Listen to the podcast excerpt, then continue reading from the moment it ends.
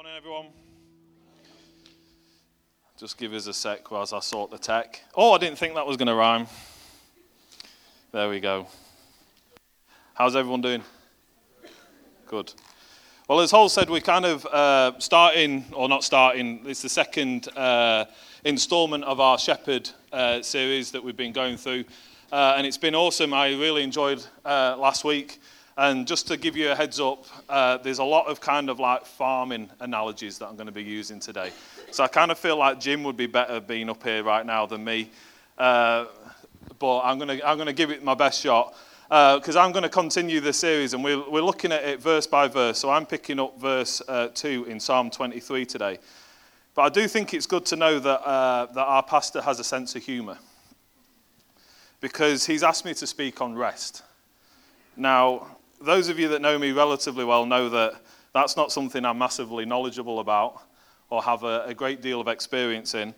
Um, so this, this last couple of weeks as I've been preparing for this, I, I really feel like I'm preaching to myself. Uh, and you guys are just going to hear my notes this morning. Uh, so uh, I'm, I'm, hoping that you'll get something out of it, but I can assure you that I certainly have uh, in, the, in the preparation for this. So last week Dan opened the series on verse 1, which was, which was just, you know, setting the scene for what a shepherd is, setting the scene for, for this series. And he compared a shepherd to a king.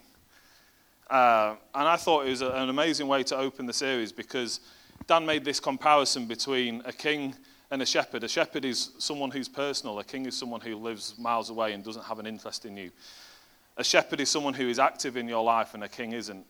A shepherd is someone who's sacrificial, and a king isn't.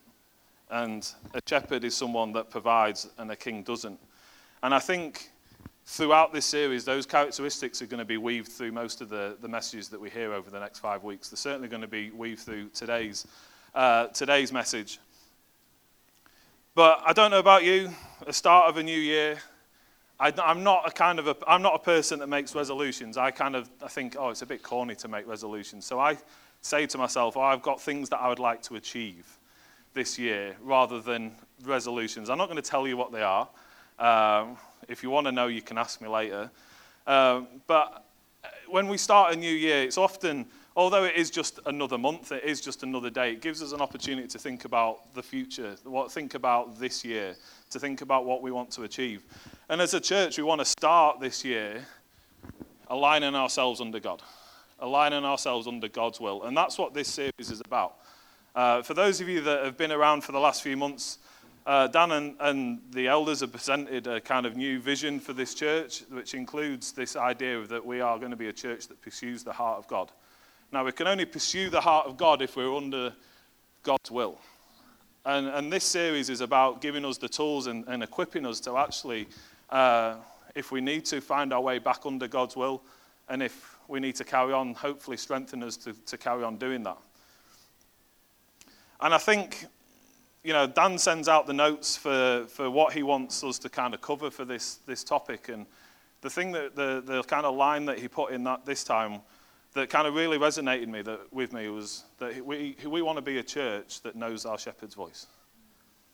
That we want to be a church that hears God's voice and moves accordingly. And I think rest and stillness has a big part to play in the, our ability to hear God's voice, our ability to hear our shepherd's voice. But I want to break th- today down into three kind of, uh, as I normally do if I do like a little personal study, I'll try and do some kind of like, uh, well, what is this particular topic? What, how, you know, how do I get that kind of thing and how do I apply that? And that's kind of what I want to go through today. So I really want to just look very briefly at what rest is to start with, and then we're going to look at how we, where we find rest, and then finally how we apply rest. And like I said, there's lots of farming analogies to help us get through this morning. Um, so hopefully, hopefully it'll make it easier to remember. But so what is rest? Now, if you're like me, you think rest is just stopping. It's just taking it easy for a bit, maybe having a bit of a sleep, maybe having Netflix on all day. Maybe that's what rest is uh, to you. And it's certainly, up until two weeks ago, that's how I would describe rest. I just need to stop and not do something for a bit. But have you ever had a really, really long sleep, like woken up after 12 hours and still, still felt pretty rubbish? Have you taken some time off work or school or college and not felt the benefit from taking that time off? Because I know I have. And I think for me, what I've started to realize, and a lot of you probably sit in this room going, man, you're really slow. You're 35 and you're only just figuring this out. Um, but there's different types of rest, and there's different reasons that we need to rest. So, getting the proper type of rest requires identifying exactly what you're missing. And there is the obvious one. So, I've, I've kind of boiled it down now dependent on which article you read, by which doctor, by which, you know, uh, someone doing a PhD. I've read quite a few this week. I'll, I'll, be, I'll level with you. My internet search history this week is proper funky. Like, what, like, how many types of rest are there? Like, why does a shepherd do this? I've Googled a lot about sheep this week, which is weird. Uh, if anyone if anyone not here was to look at my search history this week, they'd be like, I think we need to call Pat a doctor. It's a bit weird. Um, but, I, but from all this kind of study that I've done this week, I think I'm going to boil different types of rest down into five different things. And we're not going to spend a load of time on this, but I just want to set the scene.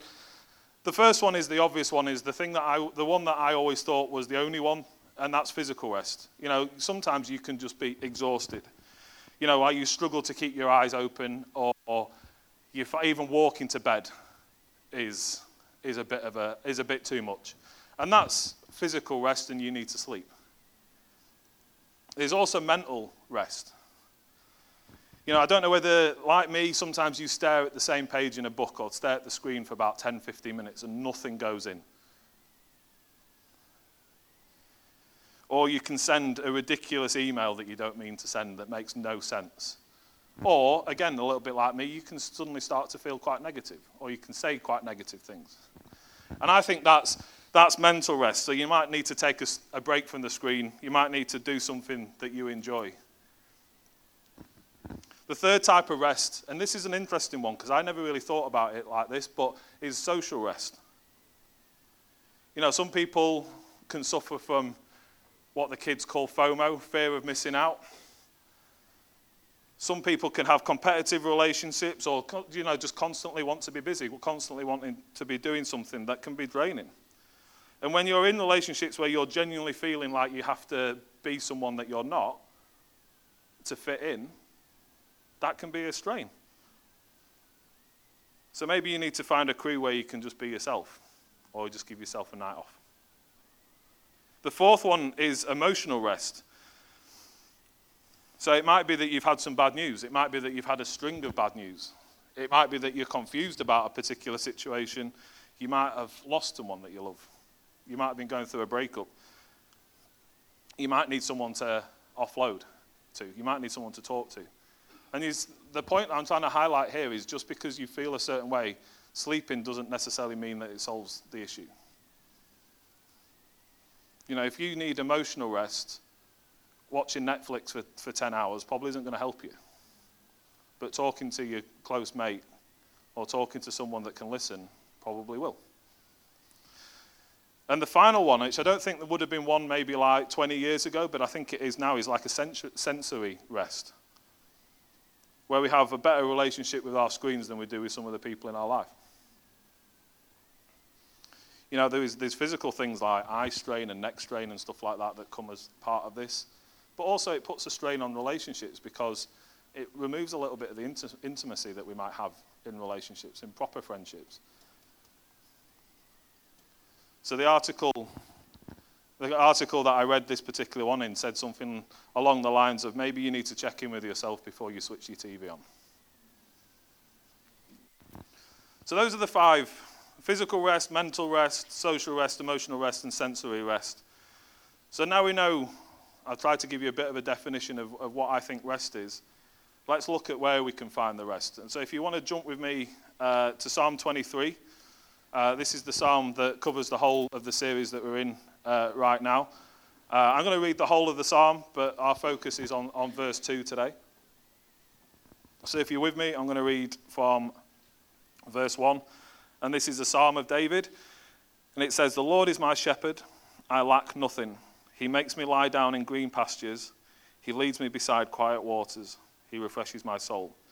He guides me along the right paths for His name's sake. Even though I walk through the darkest valley, I will fear no evil, for you are with me. Your rod and your staff, they comfort me. You prepare a table for me in the presence of my enemies. You anoint my head with oil. My cup overflows. Surely your goodness and love will follow me all the days of my life, and I will dwell in the house of the Lord forever. So, like I said today, our focus is on verse 2, which says, He makes me lie down in green pastures, and He leads me beside quiet waters. And like I said, for me, rest has always been about just stopping, doing. And in the first part of this verse, it says that he makes me lie down. And if my definition of rest was true, this verse wouldn't say green pastures. This verse would say, He makes me lie, lie down in a field or wherever I am. But I think it's significant that he says green pastures because that suggests that this is a place that's good for us. That suggests that maybe everything that we have and everything that we would need would be in this green pasture field, where there is both delight and provision. So, in sheep terms, it's got the tastiest grass it has got the best terrain. Now, 99% of the time when I see a sheep, what are they doing? Eating. My spirit animal. Obviously, that's a joke. Um, but they never stop eating, they never stop grazing. So I think it's significant that the sheep in this analogy are lying down because it suggests that they're content. It suggests they have everything that they need. It suggests that they're satisfied. Now, it's true when you drive past, I went down to Cardiff this week and yeah, I saw a lot of sheep on the journey down there. Not just because it's Wales, that's a, that wasn't a joke, that was, it was a genuine point. Um, and that all the time they are eating. You know, so this analogy is that this, this, these green pastures have everything that we need, everything that will make us satisfied, everything that will make us content. And in human terms, that's exactly what David is trying to put across in this psalm is that stopping and spending time in these green pastures, in, in with God, is going to satisfy us. It's going to make us content. It's going to give us everything that we need. And the second part of this verse, it says, He leads me beside quiet waters. And again, it doesn't just say, He leads me beside water. It suggests that these waters are pure and they're clean and that they're motionless and they're still. And again, in sheep terms, I didn't realize this, but sheep don't drink from moving water. It has to be still. So, quite often, a, a shepherd would build a bit of a dam to stop the water, and the, they would lead the sheep to this particular part of the, the stream or the river, and the sheep would be able to drink because it was still water. And another point is that, you know, if I was a sheep, I probably wouldn't go to a loud, crashing river because it would be loud it'd be probably quite scary. There would be a risk that the sheep could start drinking and it could be swept off downriver. So again, it suggests that, that the shepherd knows the sheep. It suggests that the shepherd knows what the sheep needs and actually puts things in place for the sheep to be able to drink. So again, in human terms, it says in John 4, uh, this is where Jesus is talking to the woman at the well, and it says, Whoever drinks the water I give them will never thirst. Indeed, the water I give them will become in them a spring of water welling up to eternal life. So, the shepherd in this particular psalm, God knows what we need. And it isn't just water that will just satisfy our thirst in that particular moment, it was water that will satisfy our soul. And what I love about this particular verse in Psalm 23 is that it lets us imagine what that place is like. Let me just read the verse again. Verse 2 He makes me lie down in green pastures, He leads me beside quiet waters. And I love the fact it allows us to, our own imagination to picture ourselves in these green pastures, to picture ourselves by these quiet waters. Now, I'm pretty sure all of us would be picturing something relatively similar, but maybe a little bit different. Maybe there's like some kind of like young reindeer, reindeer, young deer, kind of like running in the distance. There might be some bird noise. There might be nothing. It might be sunny. It might be cloudy. But all of this, David is painting this kind of picture of renewal. He's painting this picture of it has everything that we need. In fact, he actually he says it renews my life. And in that uh, verse from John, Jesus is talking about renewal when he when he's uh, speaking to the lady at the well. So green pastures and, cl- and quiet water, they're a place of delight. They're a place of provision, and they're a place that provides renewal and rest. Which I think is super cool. So we know what rest is, we know where we can find it. So, how, how do we apply it? How do we rest? And you don't have to turn here, but I'm just going to read a couple of verses from Matthew 11. So these are, these are Jesus' words. And uh, weirdly, Dan read these last week uh, when he was service leader. And it says this Come to me, all who are weary and burdened, and I will give you rest. Take my yoke upon you and learn from me, for I am gentle and humble in heart, and you will find rest for your souls. For my yoke is easy and my burden is light. So I've just got a couple of points that I want to make about this, this, uh, these couple of verses. The first one is that this is an open invitation.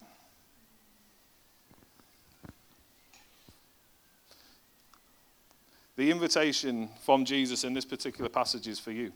But you have to admit that you're a bit weary. You have to admit that you need help, that you struggle. You have to admit that you have burdens and that you can't sustain it on your own.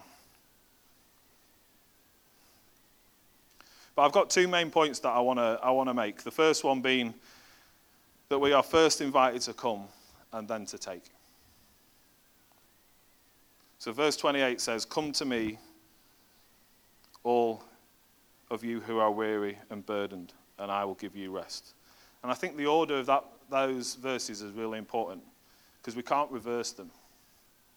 If we were to reverse them, it wouldn't work. First of all, we have to come. And then, second of all, we take. And I think what Jesus is saying in these verses that we must detach ourselves from the burdens that we carry. We must detach ourselves from the things that we hold on to. Or maybe we need to turn around from the direction that we're going. Because maybe all of those things that we are carrying, the direction in which we are going, is contributing to our weariness, is contributing to the fact that we need rest. So, Jesus' first direction in this particular passage is to come. And uh, a preacher that I heard uh, talk about this in the last couple of weeks put it this way If we don't come apart, we will come apart. If we don't come apart, we will come apart. So if we don't come to Jesus and, and detach ourselves from the burdens, from the worries, maybe from the heartache, or even the direction in which we are going, then we will come apart. The second invitation is to take. Verse 29 says, Take my yoke upon you, learn and learn from me, for I am gentle and humble in heart, and you will find rest for your souls. Again, this implies that this is free. He's freely offering himself as rest, but it is our responsibility to pick it up.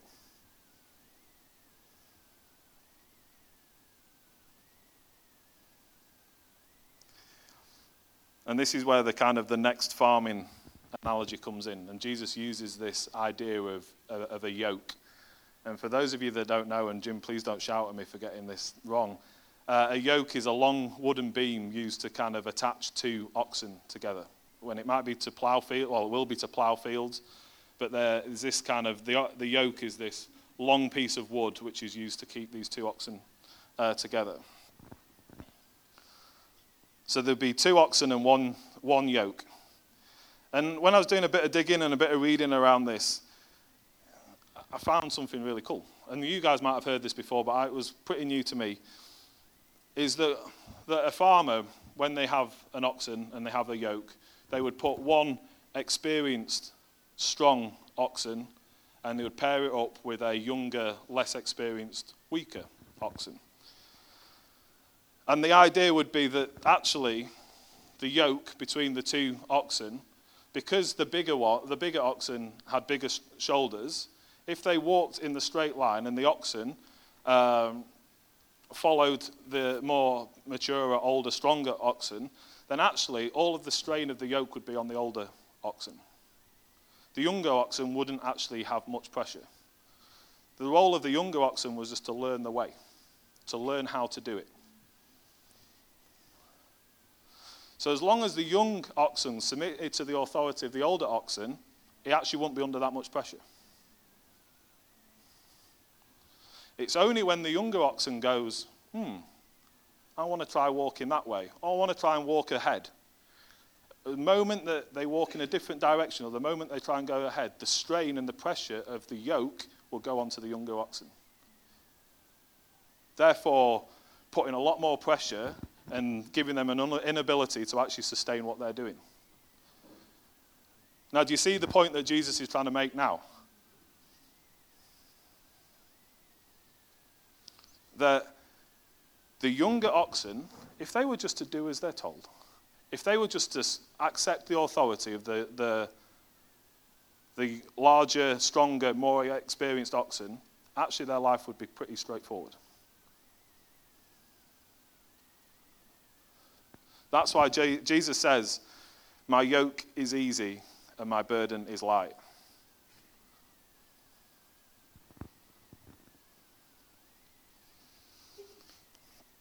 So, as soon as the younger oxen starts walking off path or doing something that he wants to do, he actually doesn't learn the ways of the older oxen and actually causes himself more struggle, more stress, pressure,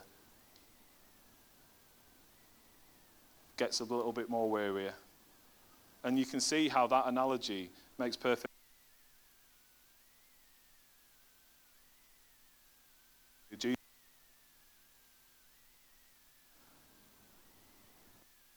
It's harder for us to sustain on our own strength.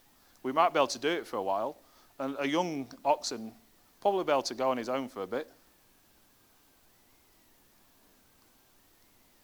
But the purpose of being attached to an older, stronger, more experienced oxen was for them to learn. Because one day,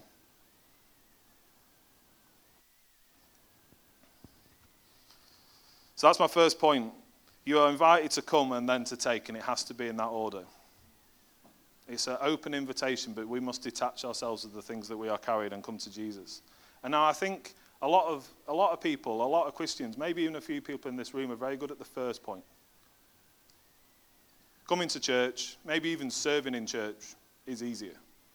You can, you can kind of do that under your own strength. But picking up the yoke, picking up the cross. And what's actually really cool is when I was reading this, if you were to, if you were to take the, the yoke from its horizontal and flick it, flick it verti- vertically, it looks like a cross.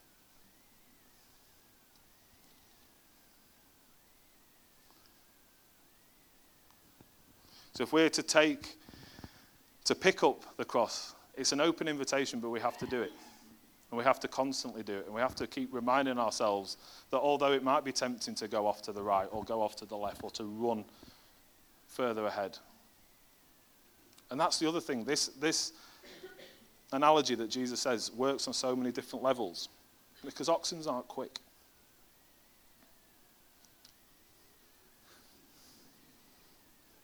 You know, oxen aren't big horses.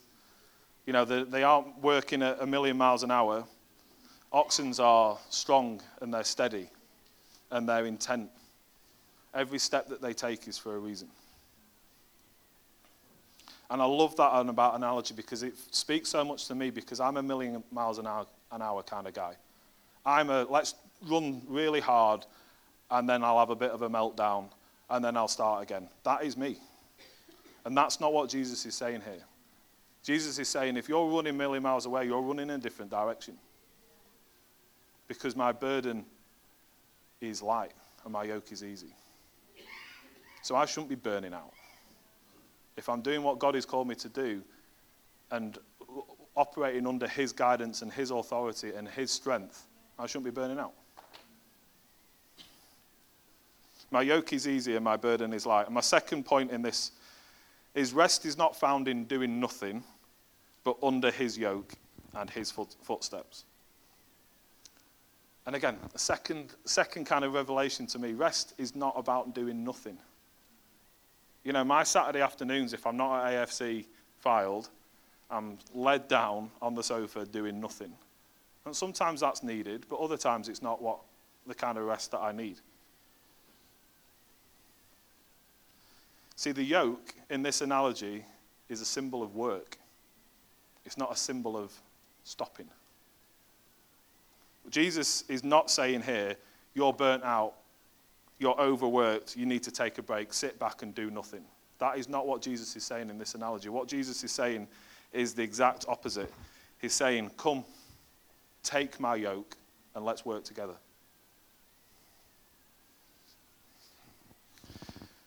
And we know, we, most of us have been Christians long enough to know that it's not easy.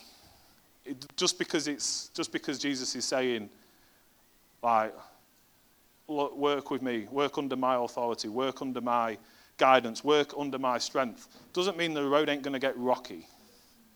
Doesn't mean it's not going to be harder in certain parts of our, our life, and it is. And this is why this analogy keeps working. Because it might be dead easy ground that we're ploughing for a bit, but then the ground might become rocky.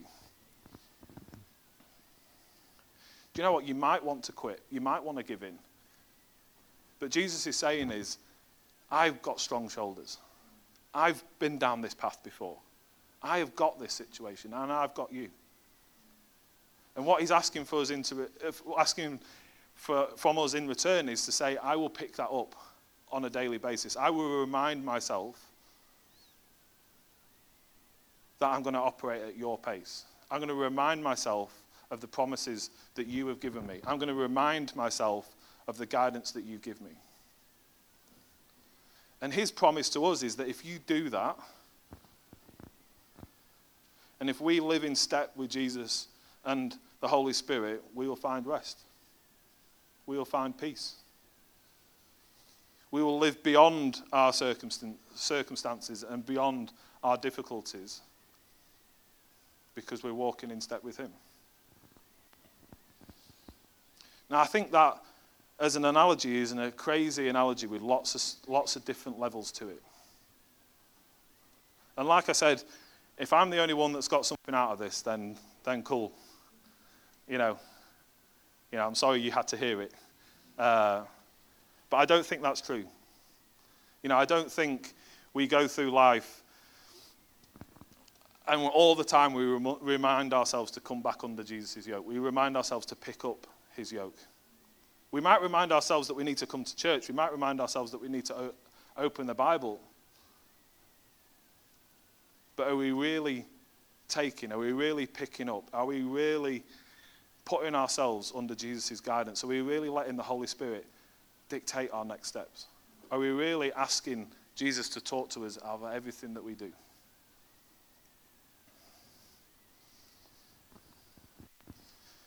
So, just to link back to, to how I started this, like, I want you to hear that Jesus is our source of rest, that Jesus is our source of renewal. I'm not saying don't sleep. You know, sleep helps. I'm not saying don't get away uh, on holiday and take some time out. That helps.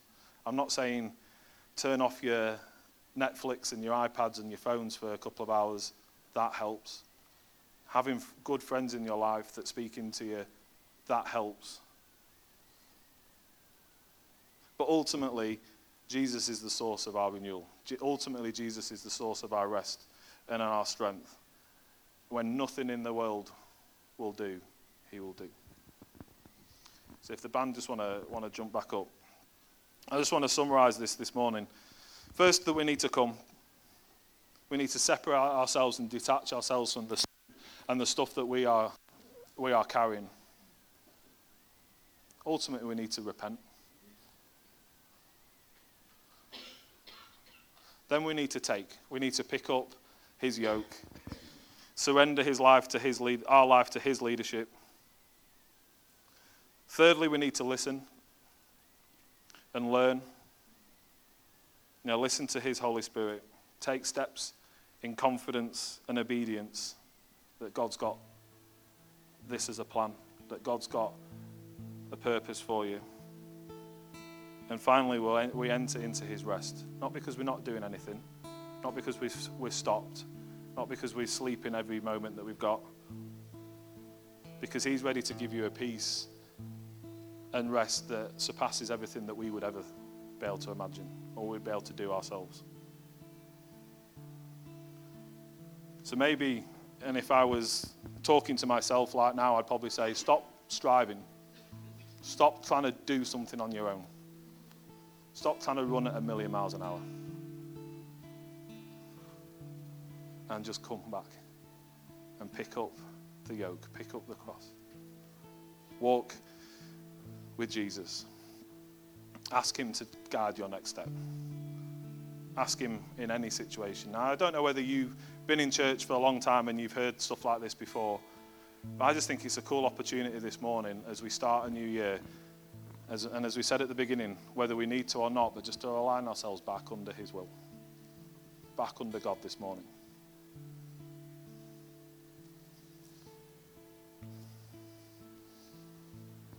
So let's just pray as we close. If you want to respond, you respond between, between you and God this morning. We've got some time of worship. We've got people here that, that want to pray with you. I'd love to pray with you. I'd love to chat with you. But if you want to just jump to your feet, let's, let's just pray.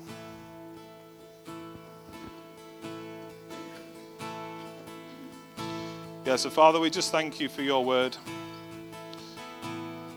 We thank you that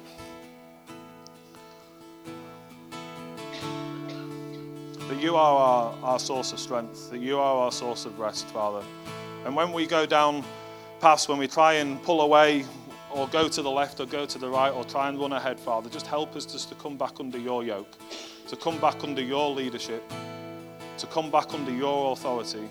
Father, we saw, we're sorry when we try and do things on our own. We try and do things in our own strength, and we just ask you to, uh, to help align us back under your will, under your purpose, under your strength this morning. I thank you, Lord, that when we walk in step with you, that we get this rest and peace that goes beyond our circumstances, beyond our imagination. We thank you for, for what you've communicated to us this morning, what you've communicated to me this last few weeks, Father. I'm sorry when I try and do things on my own. I'm sorry when I try and put uh, circumstances and situations before you. Help me just to come back to you every time. Help us as a church just to put you the center of our lives under your will. Help us to become a church that just hears our shepherd's voice and we know what to do. We ask for this and pray this in your name. Amen.